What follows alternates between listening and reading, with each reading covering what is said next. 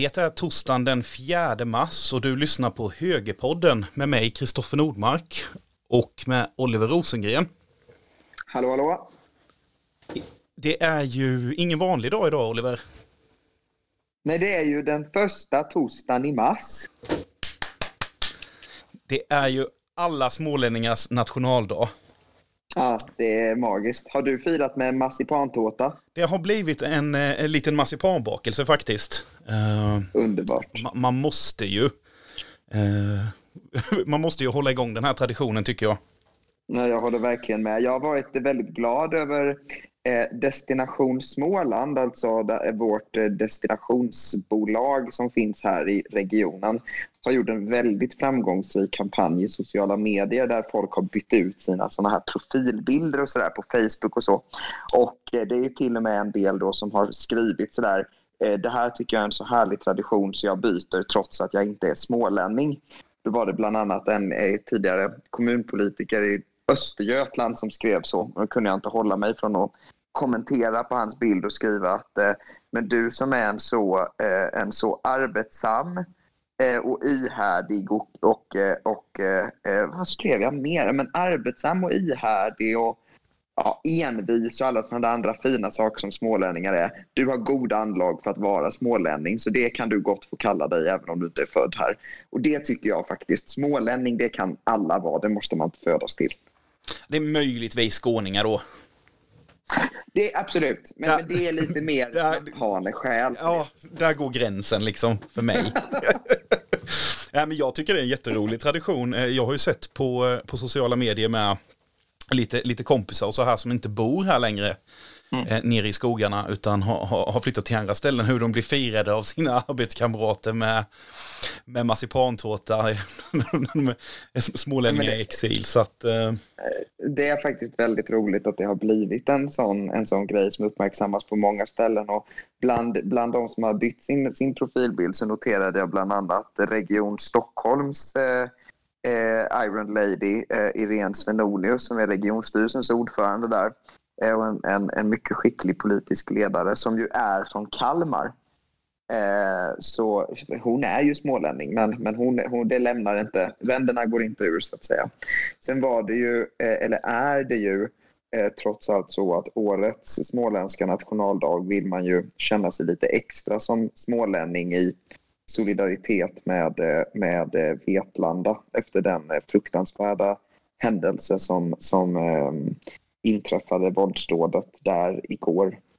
Eh, det, det är ju fruktansvärt, eh, verkligen. Ja, man, man, tror ju knappt det är sant. Det är ju sådana rapporter man ser från Frankrike och Nice och Tyskland och så här och så händer det så nära oss.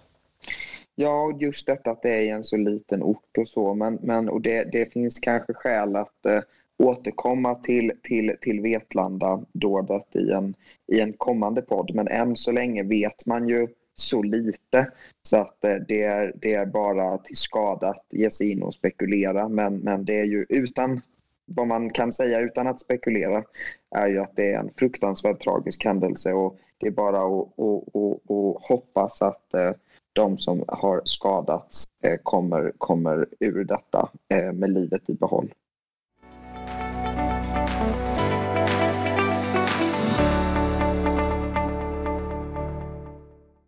Vi lever ju fortfarande med eh, pandemin runt oss och det händer ju saker hela tiden vad gäller detta. Ehm, nu är det bara en vecka sedan vi spelade in sist Oliver, men, men eh, vad har du för, för känsla denna veckan? Har det, är det några, någon förändring som du, du ser i det hela i stort eller? Eh, nej men det som väl eh, börjar sätta sig nu känns det som hos folk är att vi de facto är på väg in eh, i en tredje våg. Att det eh, kommer att bli jättetufft men är nödvändigt att eh, man vidtar en rad åtgärder. Vad som samtidigt verkar gälla är ju att de som eh, fattar olika beslut i det här landet inte lär sig av misstagen utan fortsätter i liksom en sån här saktfärdig ligga efter-takt. Så att det kommer nog återigen faktiskt vara så att eh, allting som eventuellt lyckas i den här tredje vågen det kommer snarare bero på att enskilda personer har tagit ett ansvar. Vi, vi såg ju eh, vår allas eh, Lena Hallengren på tv igår i det här eh, programmet 30 minuter som eh, Mm. jag för övrigt tycker är väldigt bra. Eh, Ja, Anders Holmberg har ju den här förmågan som är en av mina favoritegenskaper hos sådana där eh, utfrågande journalister.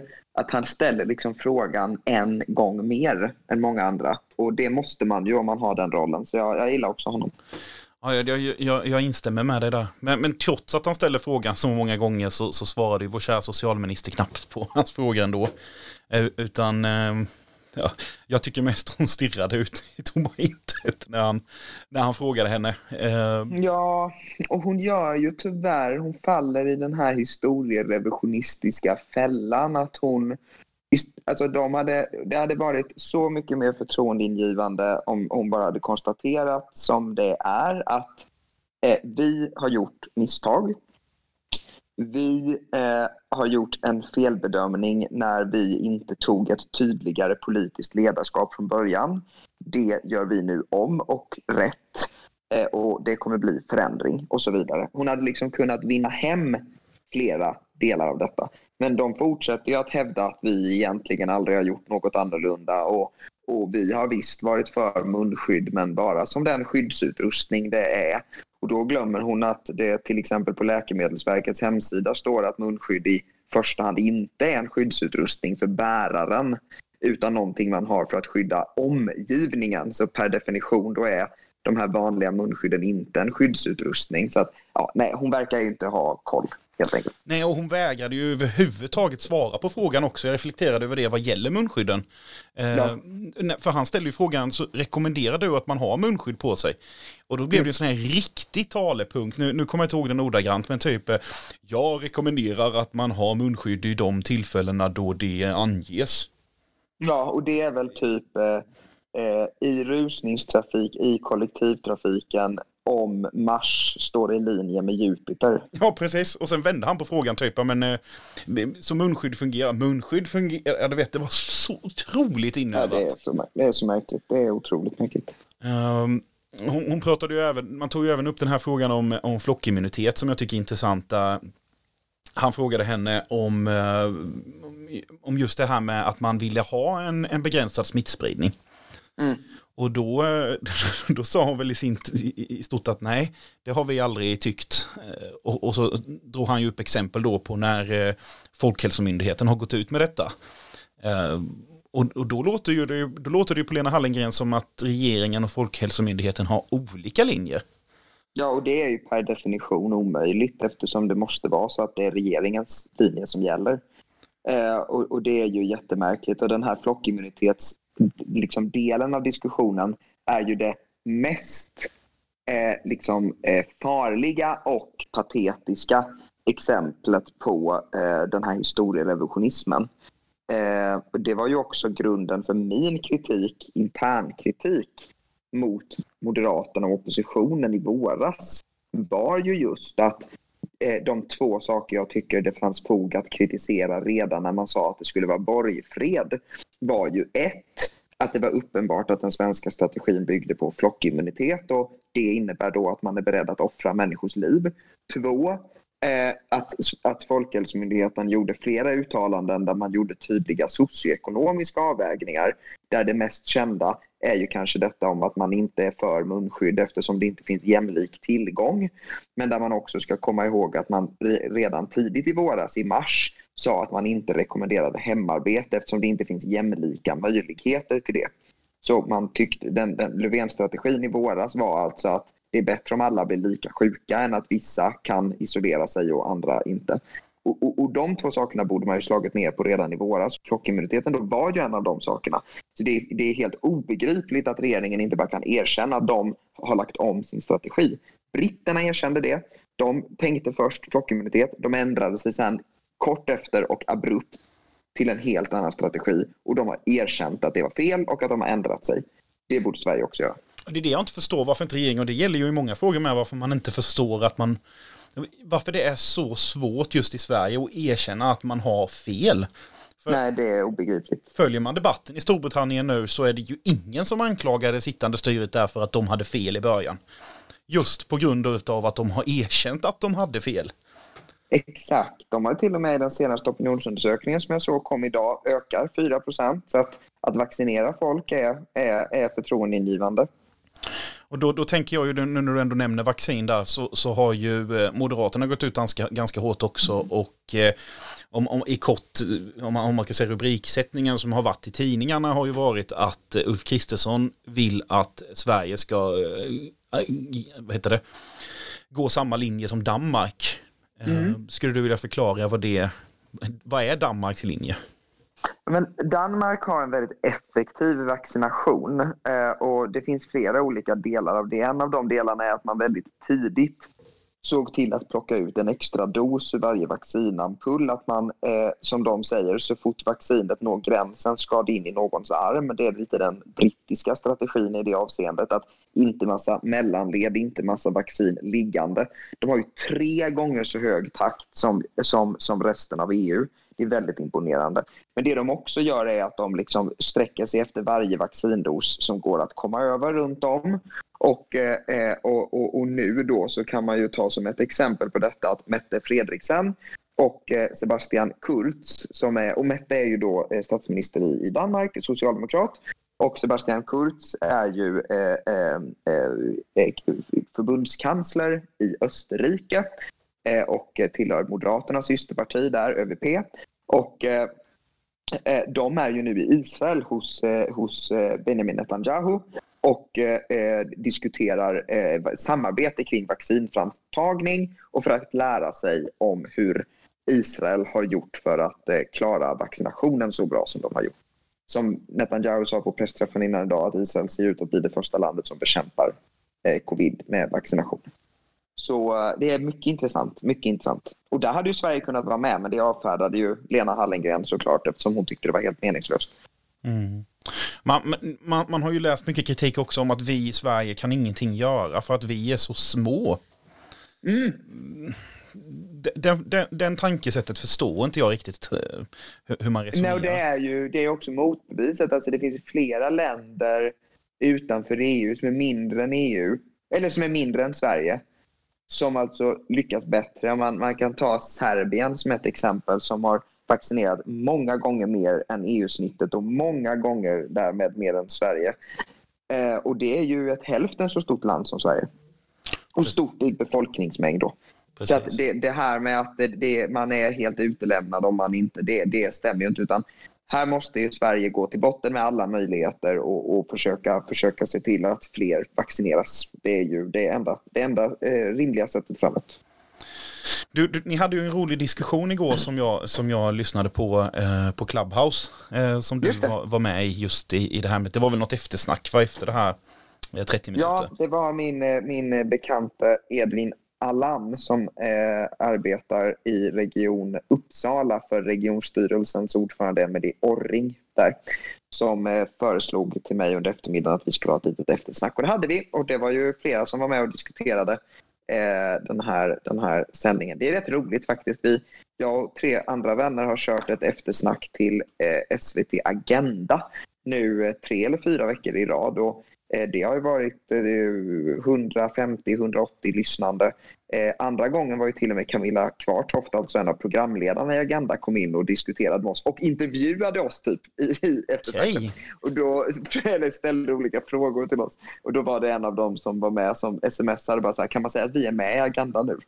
Uh, uh, vi hade rätt roligt åt det. Men det var ju väldigt trevligt. Uh, hon var väldigt, väldigt kändes väldigt genuin och, och sådär. Så det, det, var bra. Det var en väldigt dålig produktion i Agenda den gången och hon hade då inte varit med och programlett. Så hon ska inte bära någon skuld för det. Jag, jag, måste säga att jag eh, tycker det är, är riktigt roligt. Eh, jag vet inte vad man ska kalla det, sociala medier eller mötesapp eller mm. vad, vad, vad, vad, nu epitetet är. Men jag tycker det, det, är väl, för man kommer så nära på något sätt. Det är så mycket diskussioner man kan lyssna på. Så att, eh, och du har ju varit väldigt aktiv där så jag har en invite över om det är någon som är intresserad. En iPhone behöver man väl ha tror jag. Ja, det stämmer. Eh, så att eh, skriv i kommentatorsfältet på vår Facebook-sida. Det är eh, först till kvarn. Så skriver jag. Jag tror faktiskt att jag också har någon över så att vi kan lova ut två här om man, om man skriver i kommentarsfältet. Ja, vad bra. Och sen kan man ju, eh, det kostar inget, men eh, ni kan gärna få bjuda in era vänner till vår, vår sida om ni vill. Men eh, Givetvis. två invites står först till kvarn.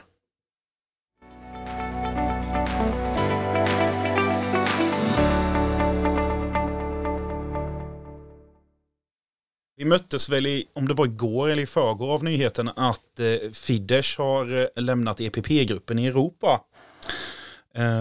På eget initiativ då. Ehm, som det ser ut. Med lite hot då om att eh, annars bli uteslutna.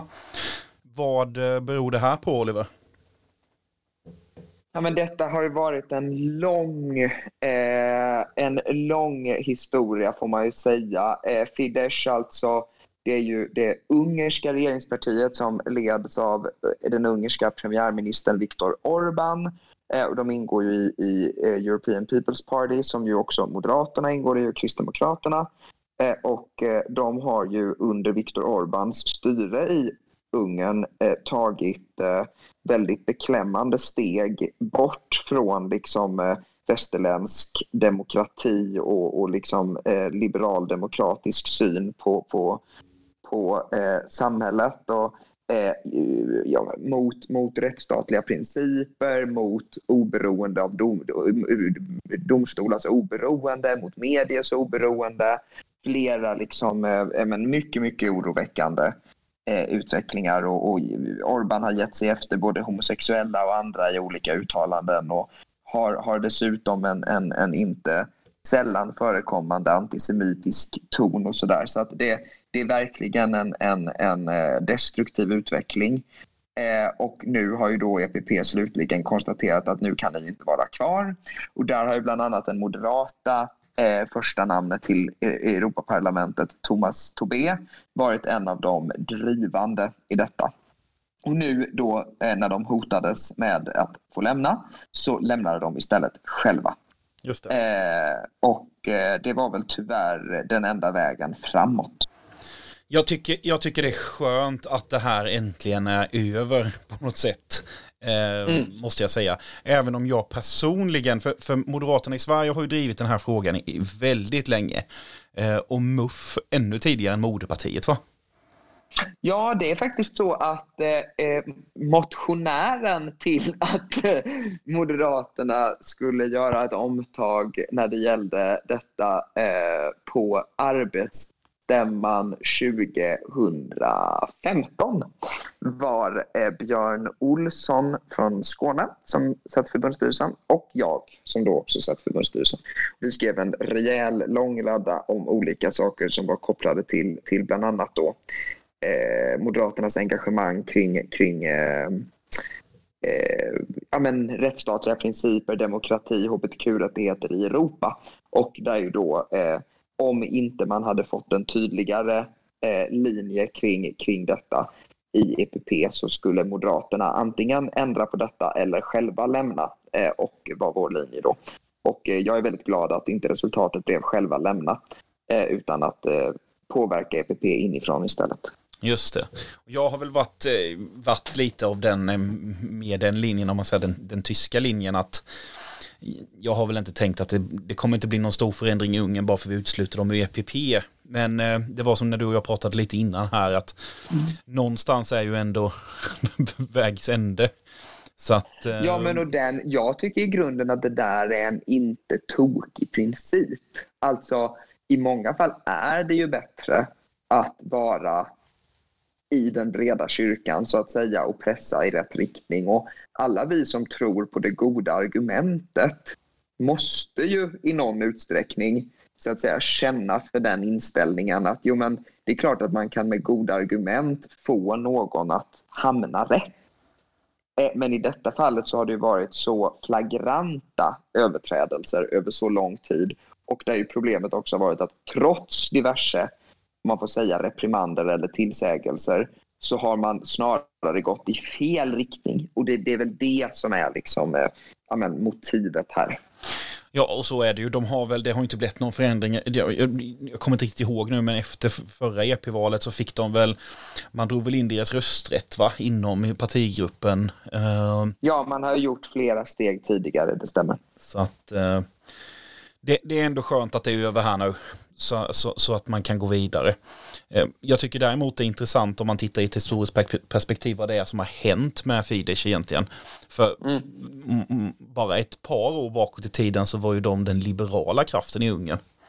Eh, och, och just det här med mot eh, hur, hur man behandlar homosexuella och så vidare. Det var väl till och med en, en partihöjdare som åkte dit nu i, i coronapandemin för Fidesz. Ja, det, det, stämmer ju. Eh, och dessutom en av, en av Orbans närmaste som har varit med och skrivit den då, eh, deras, deras eh, som har skrivit lagstiftning i Ungern som, är, eh, som har backat homosexuellas rättigheter men som då uppenbarligen själv eh, levde i, i någon slags skam över sin, sitt, sitt eget jag och sin egen sexualitet och har gömt det då och eh, blev ju eh, nu var ju det eh, ett, eh, fel eh, i detta fallet eftersom han bröt mot coronarestriktioner men som förekom i ett, i ett sammanhang då tillsammans med andra homosexuella män.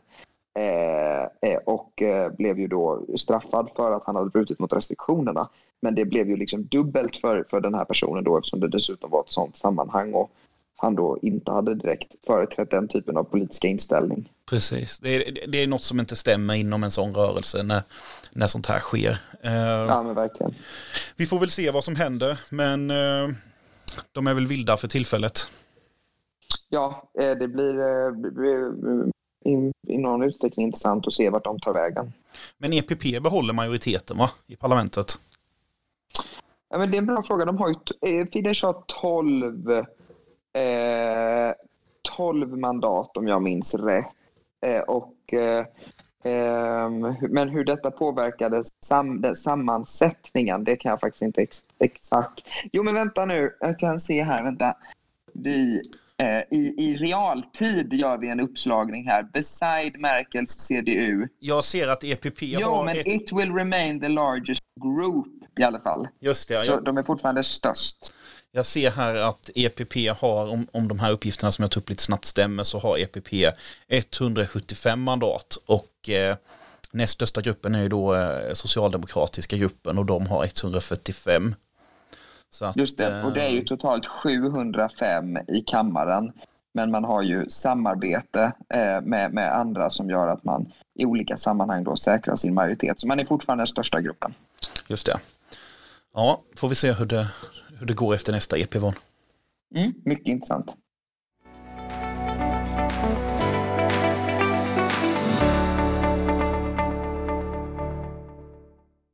En välbärgad familj kan få så mycket som 300 000 kronor om året i sammanlagda skatteavdrag.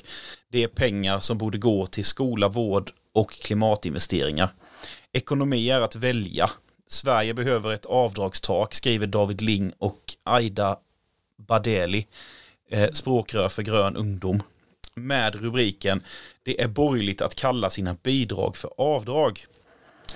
Eh, den här tog vi lite på uppstuds nu för den har ju eh, skrivits idag av språkrören i grön ungdom och publicerats mm. på Expressen, den här debattartikeln. Jag tyckte bara att den var intressant att eh, ta upp. Ursäkta. Eh, jag började ju skratta direkt jag läste den här. Eh, för i min värld så kan ju det aldrig vara ett bidrag om det är pengar som du själv först har arbetat ihop. nej, nej, men det är ju en väldigt klassisk socialistisk felslutning. Att eh, ett avdrag på skatt är ett bidrag. Och så är det ju inte. Det spelar liksom ingen roll om pengarna först går via Skatteverket eller hur det där än funkar. Alla pengar du betalar i skatt är egentligen dina pengar. Eh, och, och, och sen så är det så att vi tar de pengarna för att finansiera olika saker. Eh, vissa helt legitima utgifter och en del eh, mycket väl, väl kritiserbara utgifter. Och det, det, är ju, det är ju, så det är ju liksom, det här är ett, ett, ett mycket, mycket tydligt uttryck för att Grön ungdom har blivit ett genomsocialistiskt ungdomsförbund och det tycker jag är, är tråkigt. Ja. Eh, man har ju haft en, en, en, man har haft en till stora delar liberal falang ska man komma ihåg i Grön ungdom tidigare. Eh, och eh, den verkar, nu, den verkar nu ha eroderat. Eh, och eh, det är tråkigt. Mycket tråkigt. Så förslaget, bara om man ska konkretisera det, det är förslaget att man ska göra ett slags omvänt RUT. Så att man ska, det finns ju massa olika avdrag, men man ska sätta ett tak för hur mycket avdrag en enskild får göra på 50 000. Så eh, att, att liksom man räknar ihop då liksom reseavdrag genom företag och RUT och ROT och allt möjligt så att det kan bli max 50 000 i avdrag då för en individ. Vi borde väl snarare höja avdragen? Ja, känner jag spontant. Det, det, finns ju, det finns ju liksom lite olika vägar här. Det finns en del avdrag som är rimliga därför att för den enskilde är det som man får avdraget för någonting som man annars riskerar att göra själv. Och då bidrar man ju inte på samma sätt till den samlade ekonomin i samhället. Det är därför vi har ett rutavdrag. Alltså det som är legitimt med ett rutavdrag är ju att om man inte har avdraget så blir det så dyrt så att du städar själv. Och vi vill att man ska så att säga, professionalisera städning så att det skapar jobb i ekonomin istället. Rotavdraget har samma bakgrundsidé. Eh, många människor fler skulle fixa hemma själva om man inte hade rotavdraget. Rotavdraget gör det tillräckligt billigt för att man ska anställa någon och göra arbete i sitt hem. Eh, och därför är det liksom legitimt med den typen av avdrag. Sen finns en del avdrag på bolagssidan, alltså eh, som är kopplade till jobb, eh, eh, eh, som är kopplade till, till att driva företag och sådär. Där min personliga uppfattning är att man antagligen skulle kunna avskaffa en del av de där avdragen om man gör det mot att man sänker bolagsskatten istället. Så en låg men jämn skatt så att säga. Eh, det hade säkert, det, det, det, finns, finns visst stöd för att det hade kunnat bidra till tillväxten. Att göra det lite enklare på det sättet. Men, men det här förslaget är ju uppåt väggarna. Du har väl redan hunnit ryka ihop med ett av eh, språkrören på Twitter också väl? Ja, jag skrev ju eh, ungefär det jag nu sa. Alltså att eh, Grön ungdom har missat poängen att pengarna tillhör den som arbetar men tas ifrån dem i skatt. Ett avdrag är därför inte ett bidrag. Ett bidrag är när man får pengar som någon annan arbetat ihop. Precis. Då svarade ju Aida att rika människor ska inte få våra skattepengar för att betala för saker de redan har råd att betala för. Alltså, rika människor ska inte få våra skattepengar. Och då svarade jag, skattepengarna är alltså deras. Och då fick jag svaret, du behöver inte mansplaina. Va? Vad säger du? ja. Är hon språkrör för Grön ungdom? Ja, och så det nya nu verkar vara att om man inte har något att svara för att man i realtid inser att man har fel på den debattartikel man har skickat in till en stor nationell debattsida. Då ska man beskylla kritiken för att mansplaina. Just det. Vi kan och detta åskådliggjorde då en, en, någon följare till mig som ska, Erik heter han. En, han är ju eh, löparkompis till mig faktiskt. Svar då, svar nej. Eh, Eh, detta är främst ett uttryck på att, eh, eller mansplaining är främst ett uttryck man använder sig av när man har slut på argument. Eh, och det verkar ju stämma i detta fallet att hon hade slut på argument och då sa hon att det var mansplaining. Just det. Vi kan väl konstatera två saker i alla fall. Ett är att eh, jag hoppas att eh, språkrören i Grön ungdom fortsätter skriva sådana här debattartiklar. För i min värld så blir människor som inte är borgerliga blir ju det när de läser detta. Tänker jag. ja, det tror faktiskt jag också. Eh, nummer två är att du är en mycket ond man, Oliver. Är jag väldigt ond? Ja, men tydligen.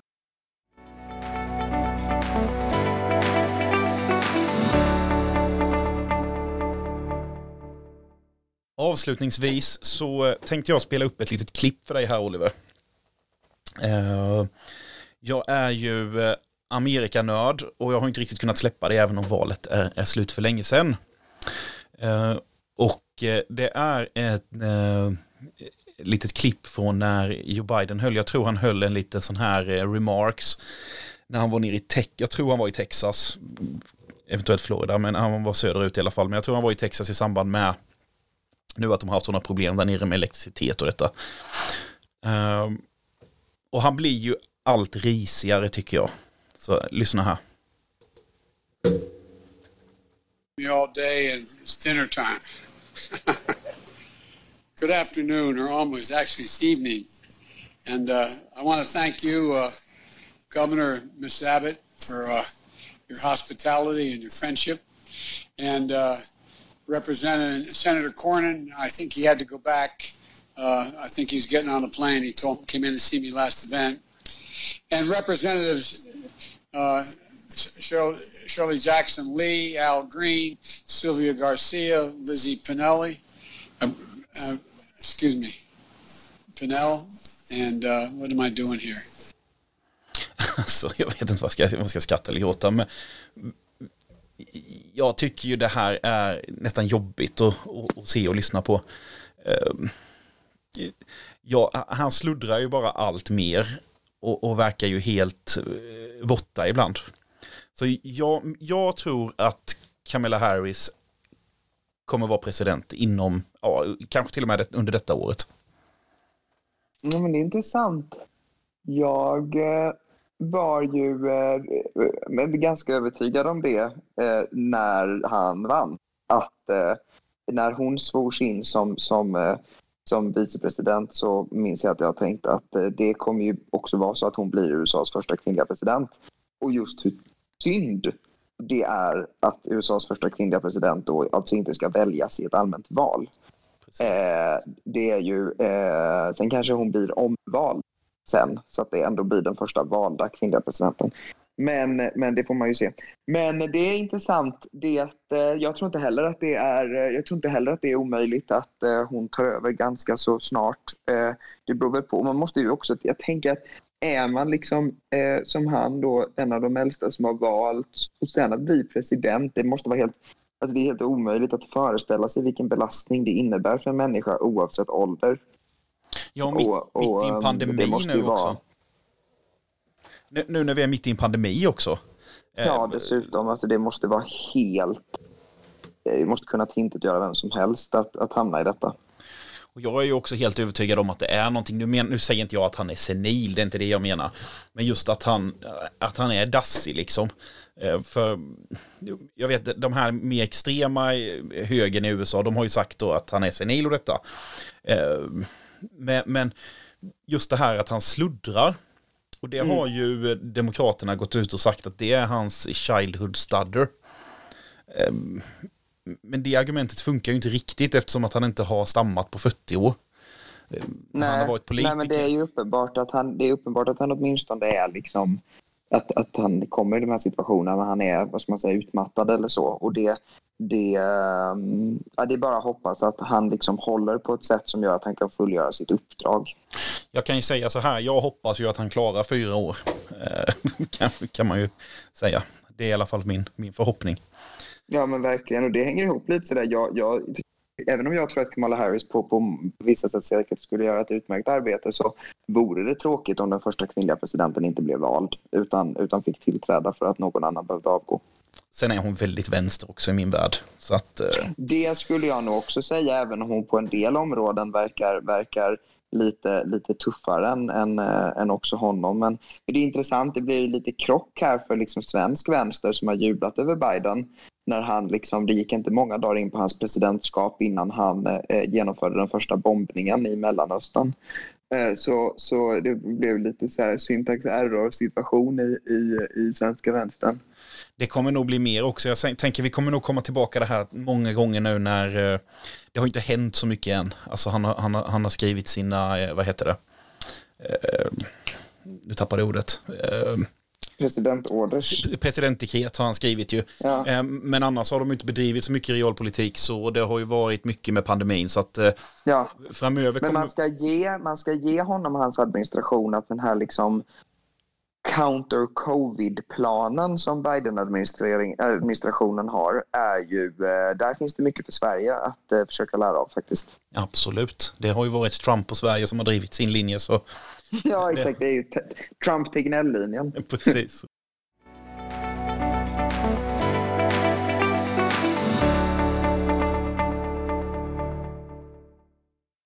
Tack så mycket för denna gången. Eh, då har vi avslutat vårt eh, tolfte avsnitt. Ehm, och nu eh, spelade vi ju in bara med, med sju dagars mellanrum och hade ju ändå lite att prata om så att vi får väl se, vi kanske har som en vecka igen. Annars är det 14 dagar till nästa avsnitt så ni får, ni får hålla koll och glöm inte bort nu Clubhouse-invitesen.